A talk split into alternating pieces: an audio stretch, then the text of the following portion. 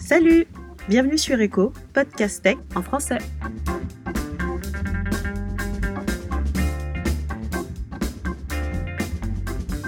Salut, tu peux te présenter, me dire où est-ce que tu travailles et quelles problématiques vous vous adressez? Alors moi c'est Flavien Benenka, mon pseudo c'est Ozi31. Et je travaille dans une petite agence web à Toulouse qui est Comic 42 et euh, du coup, on fait des euh, PWA, des applications métiers en PHP ou Node, et aussi un peu de d'e-commerce avec des, du Magento. Du coup, en Progressive Web App, qu'est-ce que vous avez fait comme euh, projet? Alors c'est surtout pour l'instant un projet, c'est une, application pour des livreurs qui donc du coup ils ont besoin d'avoir leur feuille de route. En fait actuellement ils ont une feuille de route papier qui est qui est imprimée avant et donc c'est assez fixe parce qu'en fait ils doivent pouvoir euh, des fois entre camions euh, s'échanger des commandes, des choses comme ça, pouvoir valider qu'ils l'ont livré. Et du coup à la fin de la journée il faut qu'ils repassent euh, en revue toutes leurs feuilles pour le rentrer dans un back office.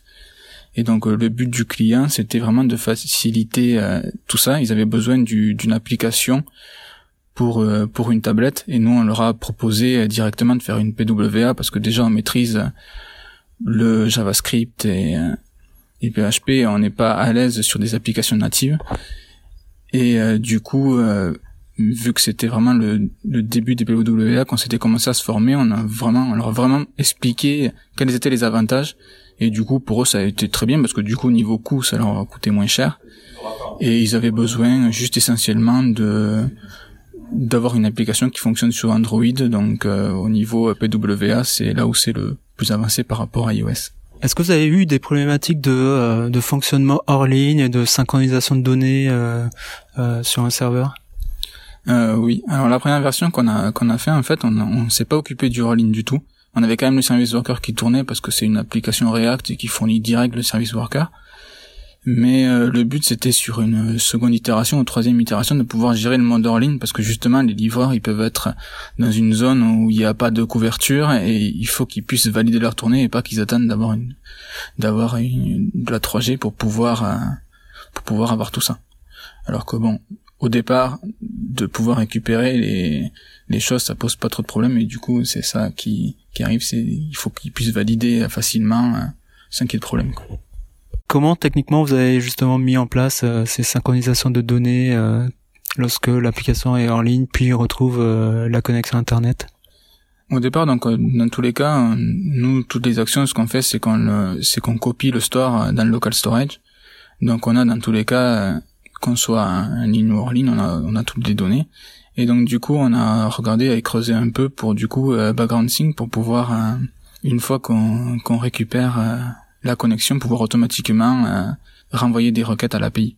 Donc euh, ce qu'on a fait au départ et qui était peut-être pas une bonne idée, c'est de stocker justement dans le local storage parce que au niveau du service worker, il n'a pas le droit d'y accéder. Donc du coup, on a dû un peu bidouiller, euh, c'est-à-dire que si on n'était pas euh, si on n'était pas en ligne et que la requête API avait échoué parce que ça n'avait pas marché, on était obligé de stocker des informations dans IndexDB pour que du coup le service worker lise l'IndexDB et renvoie ce qui n'a pas été envoyé. Là où je pense que c'était une erreur par manque d'expérience, du coup, vu que c'était notre première PWA, c'est que je pense pas qu'il faille stocker dans le local storage trop de données surtout qu'en plus on est limité en taille et donc on peut avoir des problèmes. Et je crois que sur certaines commandes euh, vu qu'en fait on a une API vachement legacy c'était un, vieux truc. Il renvoie énormément de données qu'on n'a pas forcément besoin.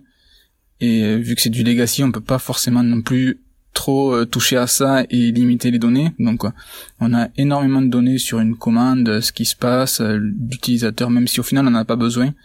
Tout ça est stocké dans le local storage et ça peut vite exploser sa taille du coup, tu conseilles euh, l'utilisation d'IndexDB au lieu de local storage. Est-ce que tu conseillerais d'autres euh, d'autres choses si euh, si on veut prendre en main les Progressive Web Apps pour un développeur débutant? Qu'est-ce que tu conseillerais d'autre?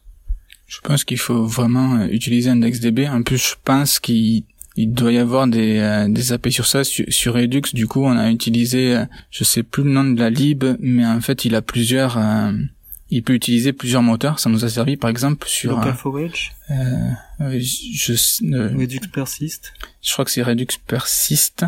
Et en fait, ça nous a été euh, vachement utile parce que par exemple sur notre projet complètement euh, à part, on faisait du G-learning et et on avait un contenu à faire en SCORM. C'est une norme en fait pour pouvoir communiquer avec les LMS. Et donc du coup en fait, on a, quand on est en SCORM, on envoie des données au, au, au LMS différemment en fait c'est une autre API que le local storage et donc du coup ça nous a permis de pouvoir en fait créer un petit driver en fait qui du coup qui au lieu de copier dans le local storage, eh ben lui il copiait dans une donnée du du LMS qui communiquait à la API. Du coup, on, conservait le store dans le LMS. Donc je pense qu'il doit y avoir déjà en plus qu'il n'y a même pas besoin de créer des libs pour du coup IndexDB, qu'il doit déjà y avoir un driver qui existe en plus. Donc euh, si on utilise déjà ça, en fait, il n'y a rien à faire, il y a juste changer de driver, en fait, et ça se stocke tout seul, quoi. Merci Flavien pour ce retour d'expérience. Ben, merci de m'avoir écouté, en tout cas, et, c'était cool. N'hésitez pas à nous dire ce que vous pensez du podcast ou si vous avez des suggestions d'amélioration. Rendez-vous sur notre compte Twitter Podcast Echo.